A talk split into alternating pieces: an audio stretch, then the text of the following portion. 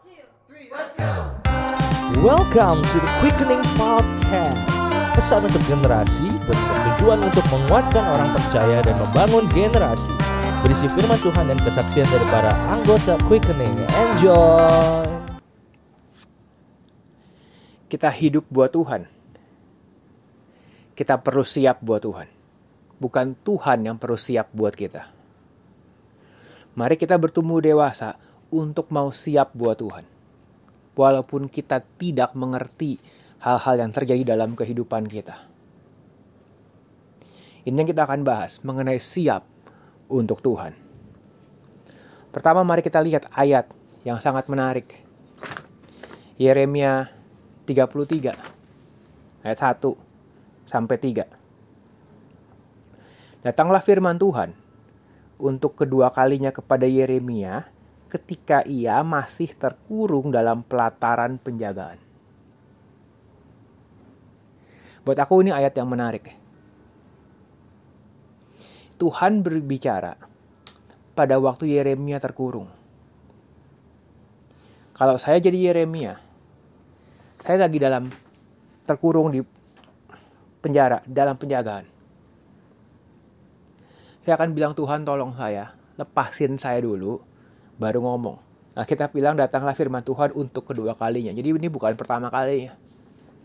Tuhan, kalau mau ngomong, kalau boleh minta sih tolong lepasin saya dulu. Keadaan saya masih menderita. Ini masih dalam penjagaan, dalam kurungan. Tolong lepaskan saya dulu. Nah, habis itu engkau mau ngomong, saya akan siap. Mungkin secara manusia bisa berpikir kayak begitu. Mungkin kalau saya akan begitu. Nggak tahu deh. Tapi bisa bayangin. Dalam kondisi tidak enak, Tuhan bicara. Bahkan kenyataannya di Alkitab ada banyak kali kitab-kitab yang ditulis oleh hamba-hamba Tuhan waktu mereka dalam kurungan. Ada beberapa kitab Paulus waktu Paulus di penjara. Kitab Wahyu ditulis waktu Yohanes dalam pembuangan. Kondisi nggak enak. Tapi Tuhan bicara di tengah keadaan yang nggak enak. Hamba Tuhan perlu belajar siap untuk Tuhan. Kita tidak mengerti keadaan. Gak sesuai dengan yang kita harapkan. Tuhan belum tolong kita dalam pergumulan pribadi. Tapi belajar siap buat Tuhan. Karena kita hidup buat Tuhan. Saya lagi. Kita hidup buat Tuhan. Kita melakukan kehendak Tuhan. Bukan Tuhan melakukan kehendak kita. Dan ayatnya Tuhan bilang sama Yeremia, inilah firman Tuhan yang menjadikan langit bumi dengan membentuknya dan menegakkannya. Tuhan ialah namanya. Artinya Tuhan yang maha kuasa, dia yang ciptain langit bumi. Kan bisa dong, kalau Tuhan maha kuasa, Tuhan pasti sanggup lepaskan Yeremia dari penjara baru ngomong. Kenapa Tuhan belum lepasin tapi ngomong? Kan menerima firman Tuhannya gak nyaman kondisinya. Saya belajar. Untuk kita belajar siap buat Tuhan. Tuhan bisa ngomong kapanpun, bahkan pada saat yang kita anggap kita gak pas. Kalau teman telepon, dia ngomong, sorry saya lagi belum sempet dengerin. Nanti deh saya lagi pusing sendiri. Kita bisa begitu. Tapi kalau Tuhan bisa pimpin. Tuhan bisa kasih ide.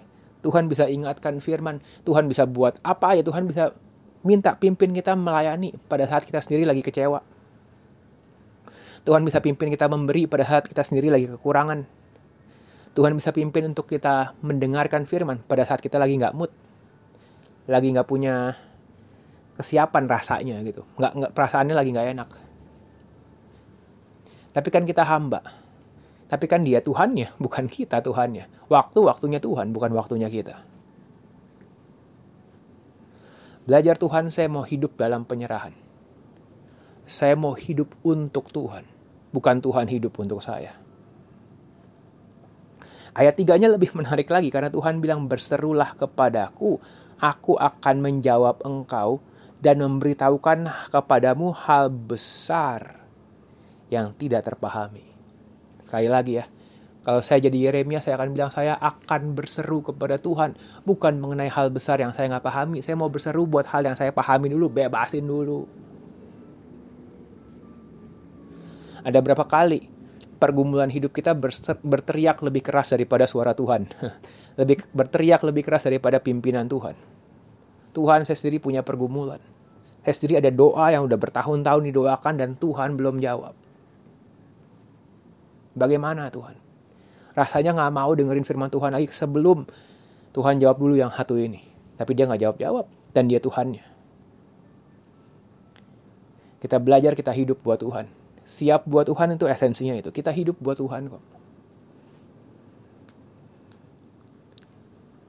Dan Yeremia mendengarkan Tuhan.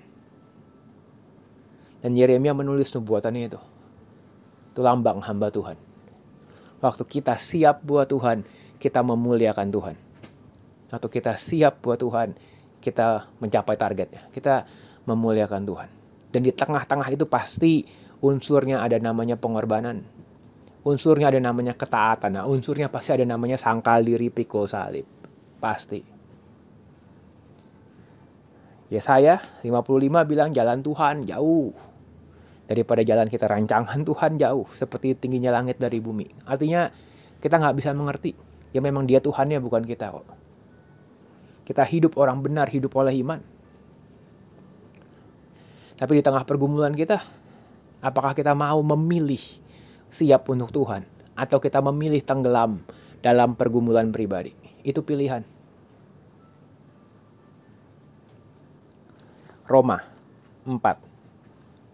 Tentang Abraham, iman Abraham. Perhatikan ini yang Alkitab tulis. Saya bacakan langsung dari ayat 18 sampai 20 secara ringkas. Roma 4, 18 sampai 20. Sebab sekalipun tidak ada dasar untuk berharap, Abraham berharap dan percaya bahwa ia akan menjadi bapa banyak bangsa, menurut yang telah difirmankan. Demikian nanti banyaknya keturunanmu. Demikian banyaknya nanti keturunanmu. Imannya tidak menjadi lemah, walau ia mengetahui tubuhnya sudah sangat lemah. Tetapi terhadap janji Allah, ia tidak bimbang karena ketidakpercayaan. Malah ia diperkuat dalam imannya dan ia memuliakan Allah. Waktu kita teguh berpegang pada janji Tuhan. Waktu kita mau lihat ke Tuhan, bukan lihat pada kemustahilan pribadi, kita bisa memuliakan Tuhan. Kita memuliakan Tuhan bukan sekedar karena urapan, mujizat, apapun ya, heboh-heboh. Kita memuliakan Tuhan waktu kita bisa menang atas pergumulan pribadi. Apa artinya? Artinya kita bisa lihat ke Tuhan, percaya sama Tuhan, berharap sama Tuhan, walaupun belum ngerti.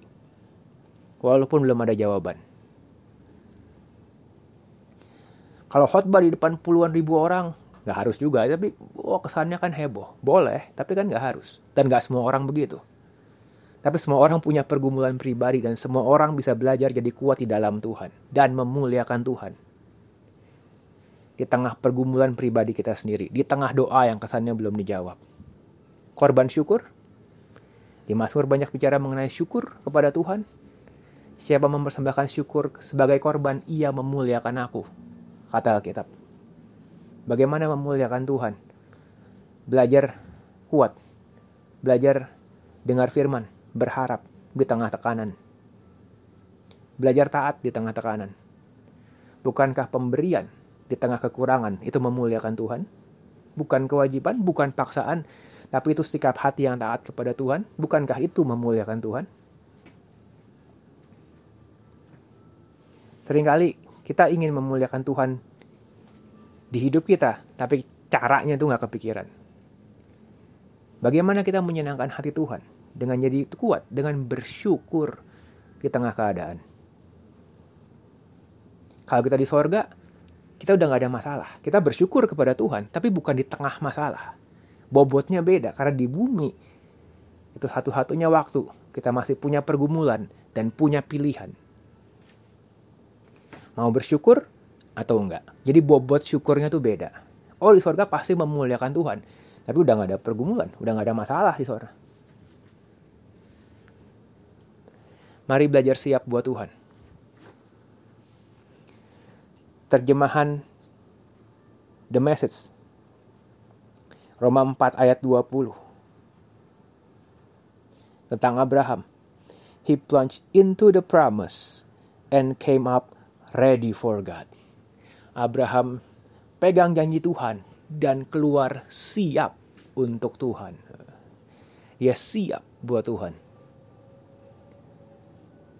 Ada banyak contoh di Alkitab, ada banyak contoh kemenangan pribadi orang. Nah, itu kesaksian. Apa kesaksian kita? Kita kuat di tengah keadaan. Salah satu kesaksian yang paling mengesankan bukan sekedar setelah dapat jawaban doa, tapi bisa jadi kuat, bahkan bisa melayani Tuhan di tengah pergumulan. Mari kita belajar, mari kita bertumbuh untuk siap buat Tuhan. Karena Tuhan baik. Karena janjinya bisa dipercaya. Kita hidup dalam pengharapan, bukan hidup dalam tekanan. Mari siap buat Tuhan, memuliakan Tuhan. Amin. Thank you for listening Quickening Podcast. Untuk kalian yang mau mengikuti aktivitas dari Quickening, bisa follow Instagram kami di Quickening Official dan bisa subscribe YouTube kami di Quickening Official. Thank you.